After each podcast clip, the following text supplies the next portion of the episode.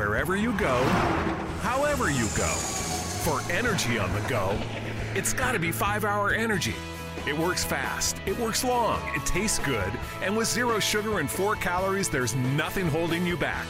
Fits your pocket, fits your backpack, fits your on the go life, whether you're going to work, going on vacation, or just going out with friends. 5 Hour Energy. Energy on the go. For more information, visit 5hourenergy.com.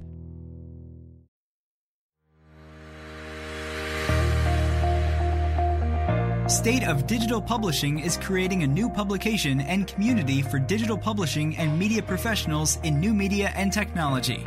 In this episode, we speak with David Harris, the editor in chief of OpenStax, about the state of higher education publishing, technological developments, and community partnerships used to deliver on demand learning for students. Let's begin.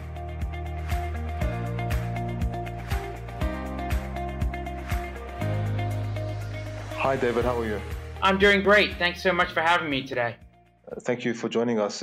How's things in OpenStax been recently? Oh, it's been a tremendous year. Uh, the uh, the usage levels are higher than ever, and uh, we're very optimistic about the fall. That's really exciting. Um, for, for, those people who don't know, yeah, if you can just give a background about yourself and OpenStax. Sure, absolutely. Uh, I'm David Harris. I'm the uh, editor in chief for OpenStax, and I have a, a long career in in publishing. I've worked for the major publishers. I also uh, was the president of an ed tech company called WebAssign. And I started working at OpenStax, well, before it was OpenStax, about uh, seven and a half years ago. OpenStax is a nonprofit organization uh, based out of uh, Rice uh, University in Houston, Texas. And our mission is to improve access and learning uh, for students around the world. And we've developed a library of digital and also available in print OER open education resources, textbooks uh, that are used by many students now. So it's interesting. How did Rice University get involved in actually forming OpenStax? Why was it formed within Rice University? Great, that's a great question. So our founder, Rich Baraniuk, uh, is an electrical engineering professor at Rice University, mm-hmm. and he founded a program called Connexions uh, back in 1999. This is even before there were open education resources. And he wanted to build a publishing uh, platform uh, that utilized open licenses so that information could be shared widely. And uh, that grew substantially until 1999, uh, but it was mostly individual donations of content. And uh, what we realized is in order to cross uh, the chasm into the mainstream, especially in education, we needed to produce materials that were very easy to adopt, that met scope and sequence requirements, and that's how OpenStax was born. So, is your current content involving uh, entail like lesson modules, and is that what you define as the content currently, or yes? Basically, uh, and this is uh, really to Rich's credit, we originally thought if you gave people a platform, they would build up these Legos and then adopt it. But the reality is, is that faculty and educators just don't have the time to do that. So if you provide them with 85, 90% of what they want, very large block, so to speak, then they can adapt it to what they need in their classroom. So it's really moving from an adapt to adopt model to an adopt and then adapt model. So does that mean that they would adapt a, a lesson framework offline, or can they change it as well online and then adapt it offline? Uh, sorry, uh, use it offline. Yeah, this is one of those great questions where you can say yes to both.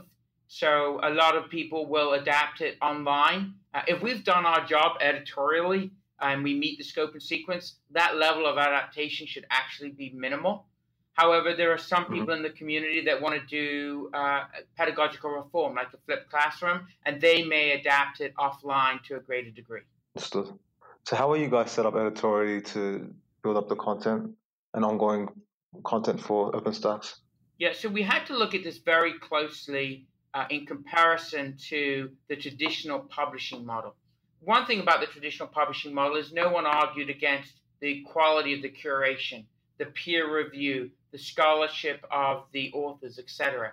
There we made some changes to the traditional model in that we don't do single volumed or projects because of the schedule risk. So all of our books, our uh, we have a team of authors who work on them. That's the first uh, phase of it, and those authors go through a very rigorous evaluation process, and then all of the mm-hmm. content is extensively peer reviewed uh, by the community, and then it's copy edited and uh, goes through a scientific, if applicable, uh, accuracy check.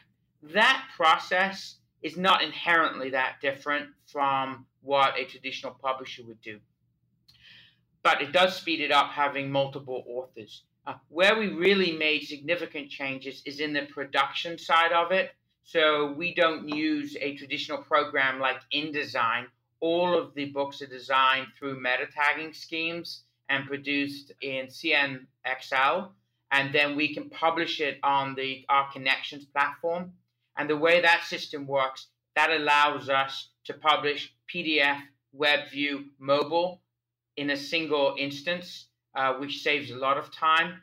And it also allows editing of those resources so that we can do update across those different platforms without having to touch multiple files.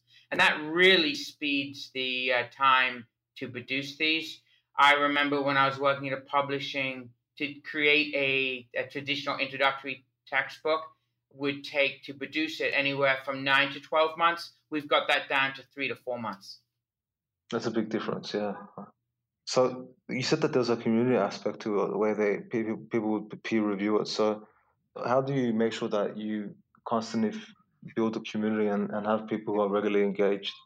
Great. This is a, a great question. I don't think OpenStax could have scaled uh, to the level that we are. We'll be we serving about 1.5 million students this year across 50% of the uh, institutions in the in the U.S., for example, without te- without the media, without using a CRMS. We actually use Salesforce, and Salesforce.org has been very generous to us. So we're able to capture a lot of market data and then get our message out uh, through Pardot uh, email campaigns has enabled us to build quite a community amongst our users. And then we also have what are called OpenStax hubs uh, through a group called OER Commons, where the community is uh, building resources around OpenStax textbooks uh, that can amplify uh, the work that we're doing. So I think these two elements have really helped us scale. Sorry, just to confirm on the last part, you said that the groups would form around the textbook. Is that correct? Correct. So, for instance, if we in these OpenStax hubs, uh, the community has developed it's a, approximately 500 extra resources. These could be PowerPoint slides, assessment items, labs, uh, video activities, etc. And they've donated them to these hubs. So, what we like to call them are communities of practice. And this is something that we think will accelerate over time and is really very unique to OpenStax and is really a byproduct of the open licensing. That's pretty interesting. Um, how do you how do you make sure that you can keep everything updated?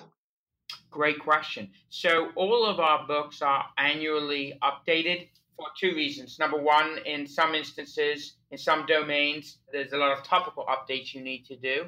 Uh, in other areas in STEM, uh, there's no such thing as a, a perfect textbook and there's a errata. So we work with the uh, authoring teams and the community to identify areas that need to be changed, and we change them and uh, update them on an annual basis. So, you, how do you have enough bandwidth then to cover all the topics? Like, I guess you have to do resourcing beforehand and have all the planning beforehand. Correct. So it's a, really it's a parallel management challenge um, rather than a vertical one in that we have these teams already in place. They've been involved with these projects and we schedule that out during the year. Right now, we have a library of 30 textbooks, so it's mm-hmm. relatively um, manageable.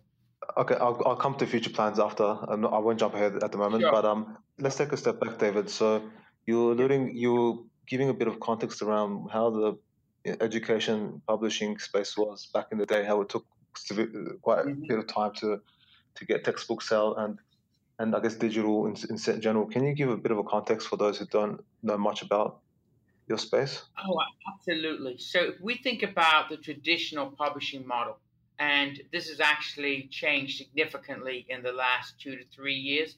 you can think of it as a monolithic marketplace in which there were three or four dominant players and they controlled all the means of uh, creation, production, distribution, and then platform support. Uh, and that gave them incredible control over pricing. And this became very inefficient over time. So, what OpenStax is moving towards and where the entire market is moving towards is much more of a distributed model in which you have different groups partnering together around content development, around app development, etc. And this drives efficiency. So I don't need to do everything myself anymore. I can go and partner with other groups. For instance, Cengage Learning is now using our content in some of their platforms, and that drives down the cost. Uh, we partner with with a company called Expert TA in physics uh, to provide online homework because we don't have that capability, and that drives down those costs. So it's much more of a shared model in this new format, and and that's driving efficiency, and we're going to continue to see that accelerate uh, in the market. What this means in terms of market context is that this going forward have to be willing to give up a little bit of control. That means sharing customers. That means uh, sharing market intelligence. It means sharing, in some cases, revenue. But I think that's fine because uh, the more shared responsibility you have, the uh, the greater efficiency you can drive. So, from a customer point of view, though, they don't see that you got that your OpenStax might be sharing data with so, or information from someone else, getting information from someone else. Is that correct, or would they know that it's well, coming from them? Right. So, information sharing in the education space is actually very regulated uh, through FERPA. So, the only type of information that is shared is anonymized uh, data. So I think that's a really good thing. In terms of the impact on the customer, what does it mean? It means that the customers actually have more choice than they ever had before. You're no longer locked into a specific author or a specific platform. You can now mix and match what authorship you want with platform to really meet your curricular goals. And that choice is actually very liberating once people discover it. But for example, like if I was going to log into the OpenStax platform, would they and, and I'm going to be accessing the chemistry homework? Are they going to yep. see that it's coming from your partner, or is it? Are they going to see that it's coming from you? Is it white labeled, or is it? Great question. So, in terms, of, if you let's use chemistry as an example. If you came into our chemistry, you could go and adopt and use our chemistry textbook. Students could come to our site. They don't need to register no passwords required, and they could download it for free and have access forever. But some people, some faculty in that market think it's important uh, and it, uh, to assign homework, uh, gradable homework to support what they're doing in lecture uh, and in lab. And so if you go to our site, you will see that we have a myriad of platforms that support our chemistry book. So for chemistry actually would be Sapling, Sapling Learning, which is now part of Macmillan. And so you can assign Sapling. Uh, you can assign your homework through Sapling, and then they will link and provide resources to uh, OpenStax. And so there it would be a, a mixed experience for the student. But from a faculty perspective, they're getting the best of both worlds. They're getting to benefit from the very low cost of OER. They know their students will have permanent access, and then they also get to get the uh, uh, gradable homework option. Understand. Uh, with the audience development content distribution, as you mentioned, besides partnership, is there uh, content repurposing? Is there any other ways you, can distribute content in the education space? Oh, absolutely. Uh, in fact, this is something that has changed dramatically, really, over the last uh, 18 to 24 months. So we think about the OpenStax ecosystem. What I just described was a service partner in that ecosystem. We also have distribution partners. So we work with uh, Indico, uh, which is the l- largest independent distributor of physical textbooks. Uh, we also have iBook versions through the uh, iBook store, Amazon versions available for free, for Kindle versions, I should say. And then increasingly over the last year, what uh, has been pushed uh, into the market are what they call these inclusive access programs, which are really automatic purchase programs where the student will go in and when they're registering for the course, uh, they can uh, subscribe to their digital files. So OpenStax has worked with VitalSource and RedShelf, Barnes & Noble, and Follett, and participates in those what they call inclusive access models. So you'll be able to download uh, your OpenStax resource at the time you register for the course. It's more of a subscription product. That is, uh, although with OpenStax you have permanent free access. I guess you would call it a yeah. permanent subscription model. Okay, that makes sense. And how do you map out the content distribution whenever you're going to be updating new textbooks and, and be expanding into new new textbooks? How do you plan that out? Yeah, yeah. So we pl- the distribution model is really driven by where the market is demanding the resource needs to be. Our guiding philosophy on this is anywhere, anytime, on any device across multiple platforms. Mm-hmm. So we pursue strategies uh, that will maximize uh, that core part of our mission. When we first started out, we actually, on the redistribution side, we thought, oh, maybe we could generate sustaining income through uh, a 4.99 fee of e-distribution. But students are very smart, and they figured out, you know, we will uh, we'll just go to OpenStax and get it for free. So we actually liberalized our model, and now we want to make it available free on as many platforms as possible. And I think that's a better strategy for us. Because that means that you're going to get more? Yeah, what does that mean to you by getting as much people as possible? Right. So we, as a nonprofit, our profit is is having a greater impact on students. And so, if we can make it available for free in multiple different formats, we have greater reach and greater impact on students' lives. And that's a real win for us.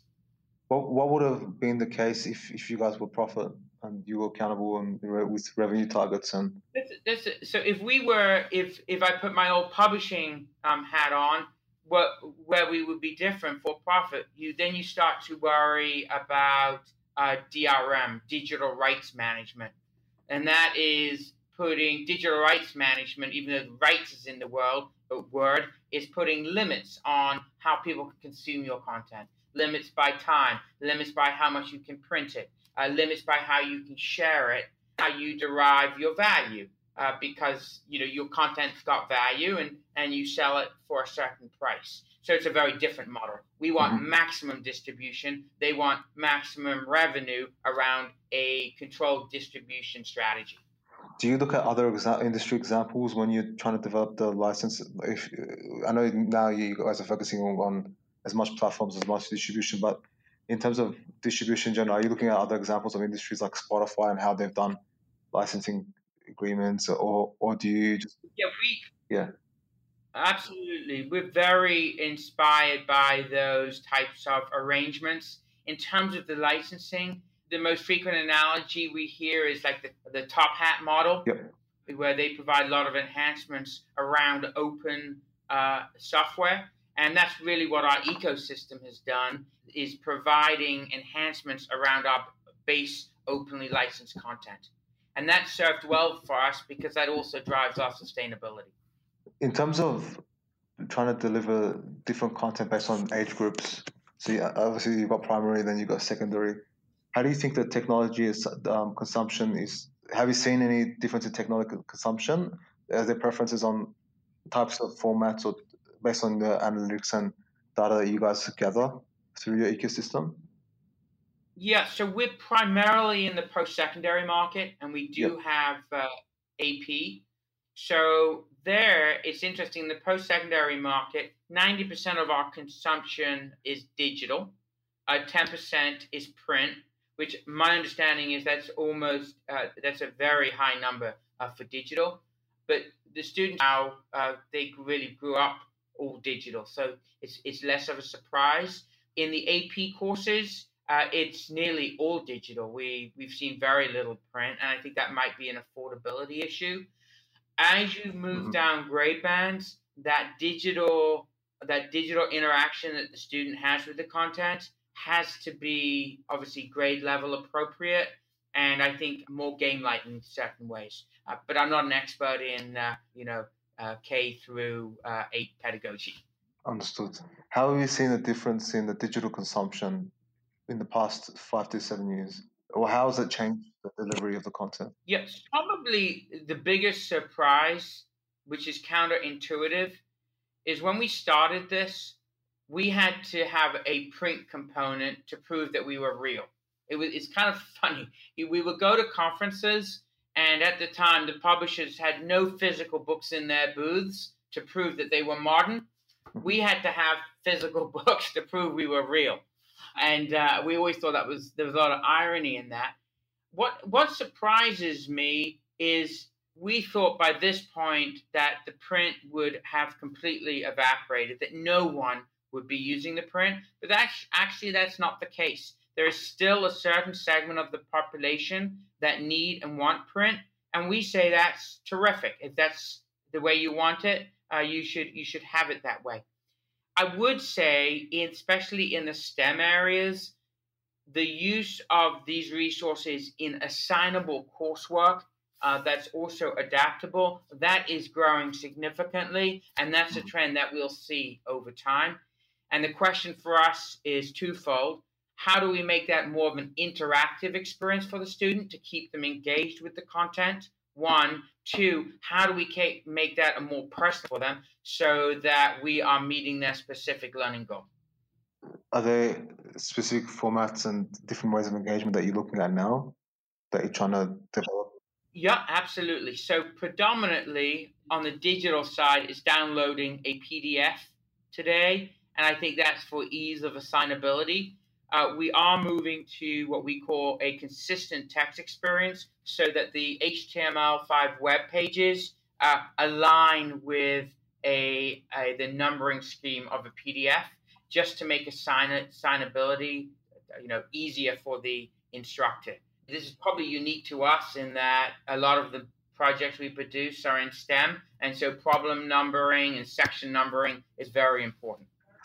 Is it? Eh, eh, I know you've got your distribution with your partners and service managers, but is there any specific promotion or community outreach or any other initiatives you have to take in order to generate the awareness from a non-profit point of view? Yes, absolutely. Remember earlier in the in the conversation, yeah. we were talking about this distributed model yeah. and this ecosystem that we have.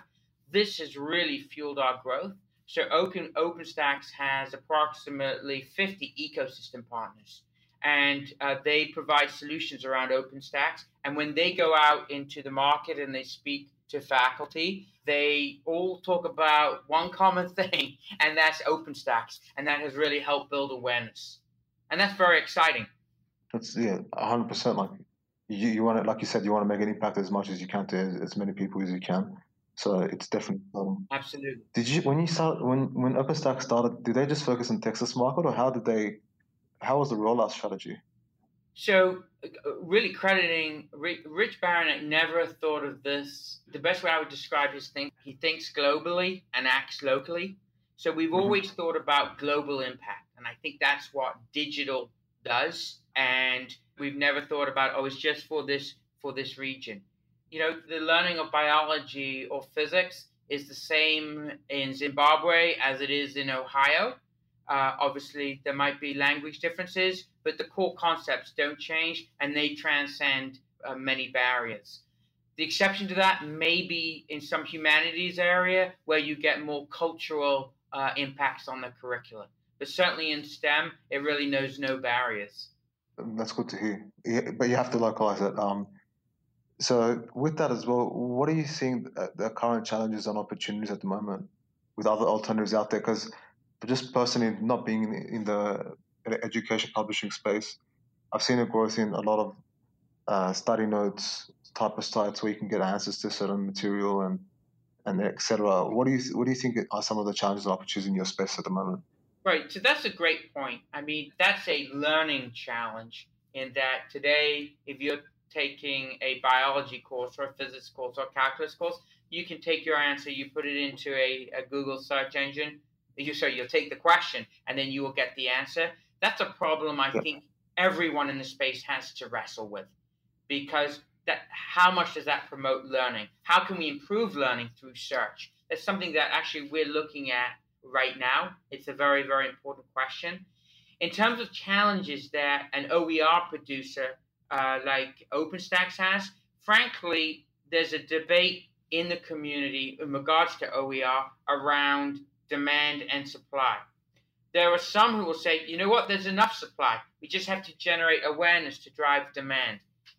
We don't take that view because we've found when you build a high quality, demand is there. And so we would argue that we need to still continue to look at the supply side.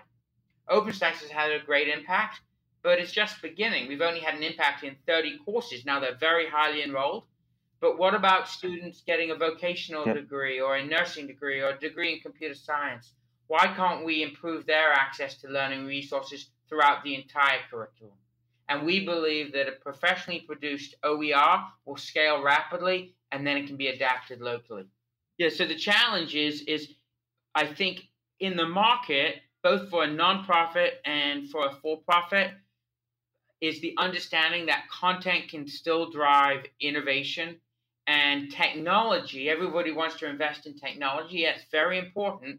But those platforms without a good content base and without a good assessment base don't have a lot of value except for people who want to build everything themselves. So I think the challenge is, is to remind people and investors uh, and philanthropists that you still need to invest in content. It's about and, not all. That makes sense. How much do you think nonprofit like like OpenStax plays a role in advancing uh, the the publication industry, uh, the publishing industry in education, and versus a, a, a for-profit? You know, it'd probably be best to ask them, but I would refer you to an AEI study that showed textbook prices increasing really unrelentingly for 40 years. I believe it was 2017, they showed that these prices were actually beginning. And this really coincides with the mainstreaming of OER, that there are more high quality OER available mm-hmm. today than there have been in a generation. And that has put a dampening on price increasing. In fact, I think they referred to it as the Southwest effect. Where we go, those prices seem to come down. So I think it's very much had an impact. Let's use Cengage Learning as an example. Two things that they've done this year. They've done what they call Open Now, which is leveraging open resources within their platforms. They sell that for, I believe it's roughly $30. And then they came out with Cengage Unlimited, where you have unlimited access to their library for a year for, I believe, $119.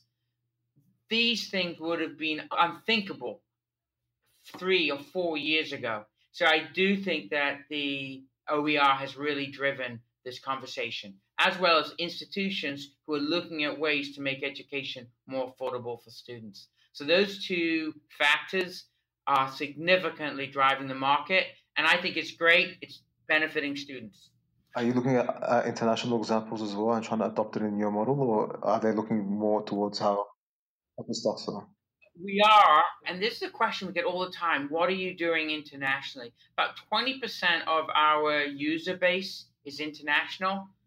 But frankly, as a, as a relatively small nonprofit, we don't have the bandwidth to really engage this on an uh, international scale. We do hmm. have pilots going on in the UK. You can think of it almost like a franchise model where we're working with a group uh, that is promoting and adapting our resources Another great example is BC Campus up in Canada, uh, where they've taken our resources and they've adapted them to meet curricula, and those are doing very well. So I think when we see organizations in those local uh, environments use leveraging the license and adapting, I think that's a good economical way to do this. We'd love to be able to do that in Mexico, for instance. I think you hit the nail on the head. So not licensing is the way to go.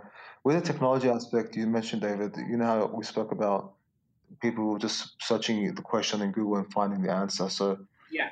Uh, what, how are you limiting that activity from happening, or what's some of the innovation behind the technology so that it is within the OER and and not so much di- distributed or leaked that way?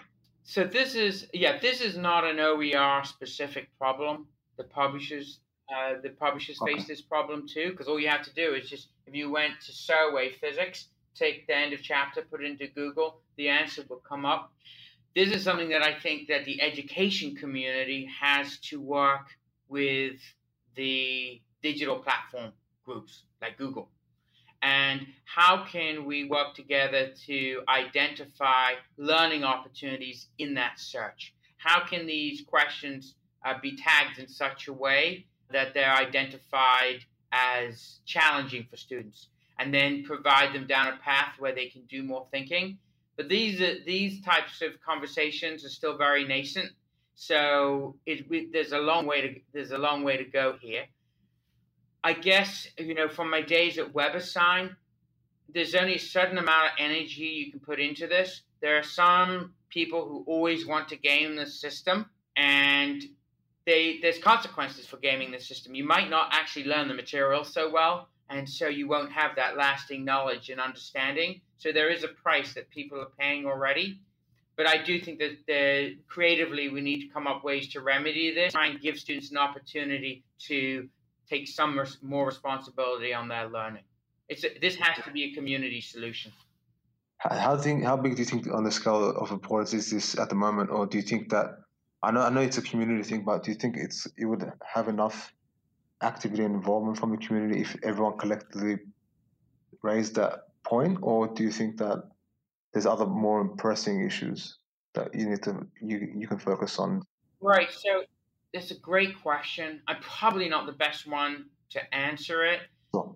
I, I think it's it's a question. It, it comes down to a question of the individual learner. What is your goal here? Is it just to get a hundred on the homework? Well, that's okay, but then you might not be ready for the exam. So yeah, I think it has to be an individual question, and the market needs to come up with some solutions. I still don't think it rises to the level of the access crisis in education, the affordability uh, crisis. Uh, that is still top of mind, uh, especially for a group like OpenStax. We've got to get them these resources so that they have a chance at success. Now, how they manage their education, that's really on the individual. And there's, there's so much, only so much we can do. Mm-hmm. But do you think that there's, in some extent, people are because when you look at other news properties or sites, they're all experimenting with subscriptions and and paid models. Yeah. Do you think people are starting to get into the mindset of you need to pay for premium content, or are you sticking to your guns and trying to make everything free and accessible as possible, David? So this is a, what I call a, a race to the bottom question. Right. I think there's many different categories of content. To think of entertainment. Should all entertainment be free? No, absolutely not. But should content that fundamentally hasn't changed in millennia, like physics or calculus, that you could consider that as a public good, should that be free and accessible? Yes, I think it should be free and accessible. But then there's the gray area on providing value around that. Let's say homework services, quizzing engines, adaptable personalization. Does that have to be free? No, I don't think it does. If you want those technological advances to be sustaining and to be of high quality and to be reliable, frankly. So I think it's a continuum. Uh, but the basic knowledge in education, I think that is a right for people. That's a very, very clear answer. Thank you for that. Um, I really like that answer. David, I know we spoke about some of the initiatives that you're focusing on, but are you able to provide a top level, even from your from your team? Mm-hmm as to what you're doing in general? Sure, absolutely. For 2018, right? So I mean, yeah. there's there's several major thrusts that, that we're that we're working on now. So our founder, Rich Baraniuk, is a machine learning expert, and so we have a research team that's really looking at what are the factors that we can deploy in these resources through online experiences that can drive learning and understanding so that we can improve learning. Uh, that's a major emphasis of his work and and our work, and this is going to take a long time. I'd, I'd like to say it takes patient capital to figure out what are the optimal ways we can deliver an educational experience for students. Uh, so that's the first major effort. The next major effort, as we touched on earlier, is you know seeking out supporters for building out uh, these libraries so that they're much more. So if you're a computer science major or a nursing student, you can improve access to education materials throughout your educational career.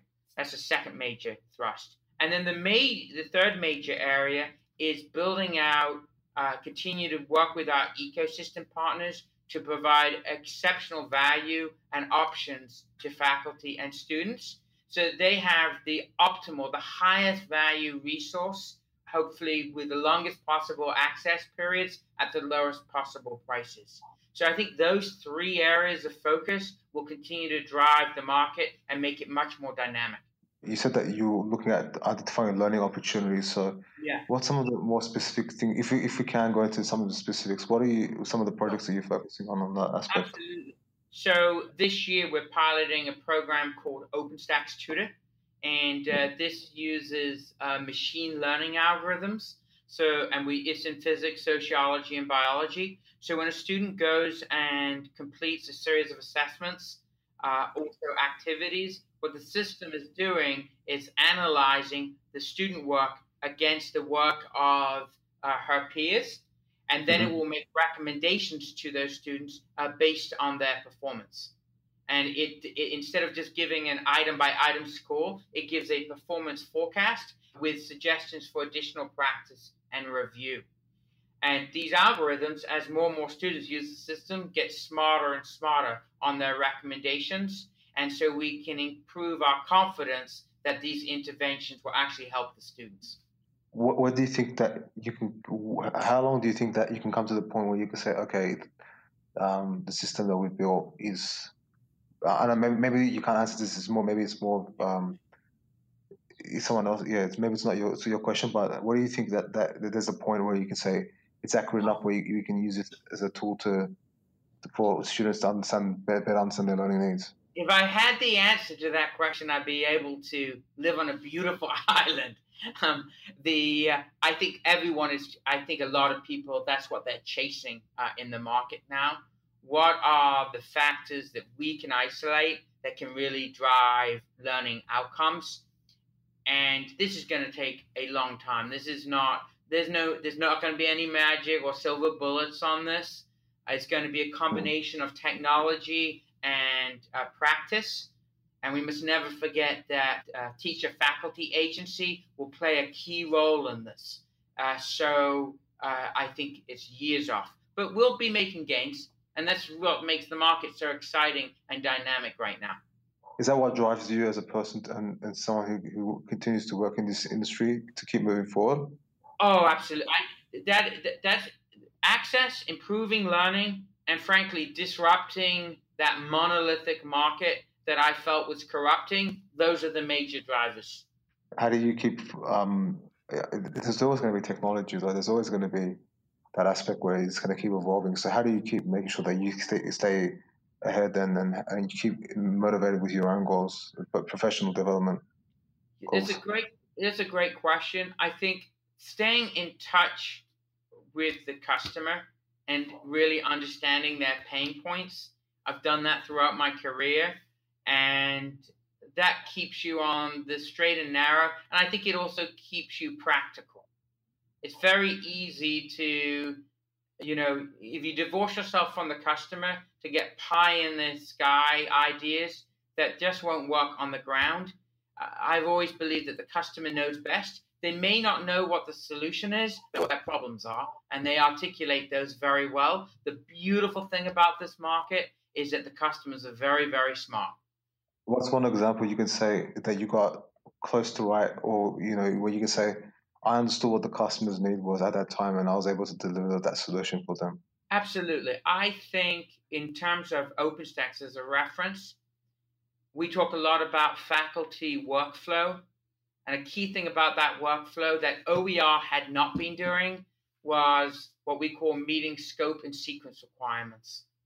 A lot of OER mm-hmm. was built and it had what I would call it's quirky. It was built for an individual. What we said was, you know what, across the market, there is a real pain point around access and affordability. But there's also a pain point that I don't want to have to really fundamentally change the way I've been doing my course. And there is a there's a rationale to my curricula And when we looked at this across the board, we saw that there was about an 85% overlap between these courses. And so we built our materials to make sure that we met that need. And that's a great example of meeting pain points and customer needs with an OER solution. David, how do you, given that you're a nonprofit, how do you keep you, how does the, the team and the overall organization keep itself accountable on the initiatives and meeting the initiatives that they meet, but they set themselves, set yourself, I guess. Right. So you mean you mean how what what metrics do we hold ourselves accountable to? Correct. Correct. So there's four metrics. Uh, I'll say actually the most important one for last. The first metric we look at is adoption rates. You know, where are our resources being adopted? And we track that. Uh, faculty have to set up accounts and then they tell us that they've adopting it. The second uh, metric of measurement is the number of students uh, that we're impacting uh, in those courses. Very important. The third metric is a quality metric. What is the readoption rate? One, one, two. What is the errata rate, errata reporting rate that we get? We're the most transparent, I think, mm-hmm. publisher in the world uh, regarding errata. And then the fourth one is let's call them learning outcome uh, metrics. What are we doing to help improve retention? What are we doing to help improve DFW, uh, drop, uh, fail, withdrawal uh, rates? And then increasingly, how are we improving learning? Though that is still very early in the research, that's something that we're going to be looking at increasingly over time. That makes sense. And uh, does any of this contribute to more funding or less funding from the university? Or uh, so, yeah, in terms of funding, the philanthropists certainly look. We call it venture philanthropy. Uh, they certainly look at their social return on investment. So the metrics yep. of adoption, student impact, student savings, and learning are all very important uh, to us. What's also uh, important for them is sustainability. They don't want to have to keep pouring money in to sustain the library, so that's something we also take very seriously. I'm sure. That, I'm sure that they, uh, like you said, that it's reaching a lot more people. So I'm sure that that's not, that's less of a case. Yes, absolutely. David, just a final point. Just wanted to touch point on offering career advice for people who want to get into the education space. Right. If you can give them advice, what, what advice would you give them to get to the point where you are and finding the right non, non for profit as well to match their goals and needs? Yeah, I've worked in both um, for profits and uh, non profits, and there's actually there's yep. there's some in some ways there's more similarities and differences when it comes to career. First thing I would say is find something that you're interested in and you have a passion for because that will make up for a lot of the challenges that you'll meet on the way. If you're intellectually engaged in your enterprise, in your pursuit, I think you're going to be much better at it over a long period of time. Uh, that's the first thing. The second thing for me is don't accept authority. Some a lot of the people in authority they lose touch and they don't know. Maybe this is a contrarian in me. And if you are close to that market and you know in your gut that it's a good idea, pursue it. Don't worry about authority and you will get market acceptance. I've always thought it's much better to ask for forgiveness uh, than permission. And then the third thing, I think it's just it's very important in any career is do what you say, walk the walk, uh, talk the talk, and uh, practice what you preach. Just be very direct and transparent in everything that you do so people trust you and they know where you stand. It'll also make you much more consistent. And I think that consistency over time, especially when you're trying to meet customer needs, really can pay off in huge dividends. That would be my career advice. Oh, I have fun. Have a sense of humor. David, it seems that you have fun all the time, just how you speak about the industry. So thank you so much for joining us. I hope everything turns out all the best for the initiatives this year and beyond. Great, and thanks so much for your time today. I really enjoyed it. Thank you for joining us on this episode of the State of Digital Publishing podcast. Listen to past and upcoming episodes across all major podcast networks. Follow us on Facebook, Twitter, and join our community groups. Finally, visit stateofdigitalpublishing.com for premium information, resources, and become a member today. Until next time.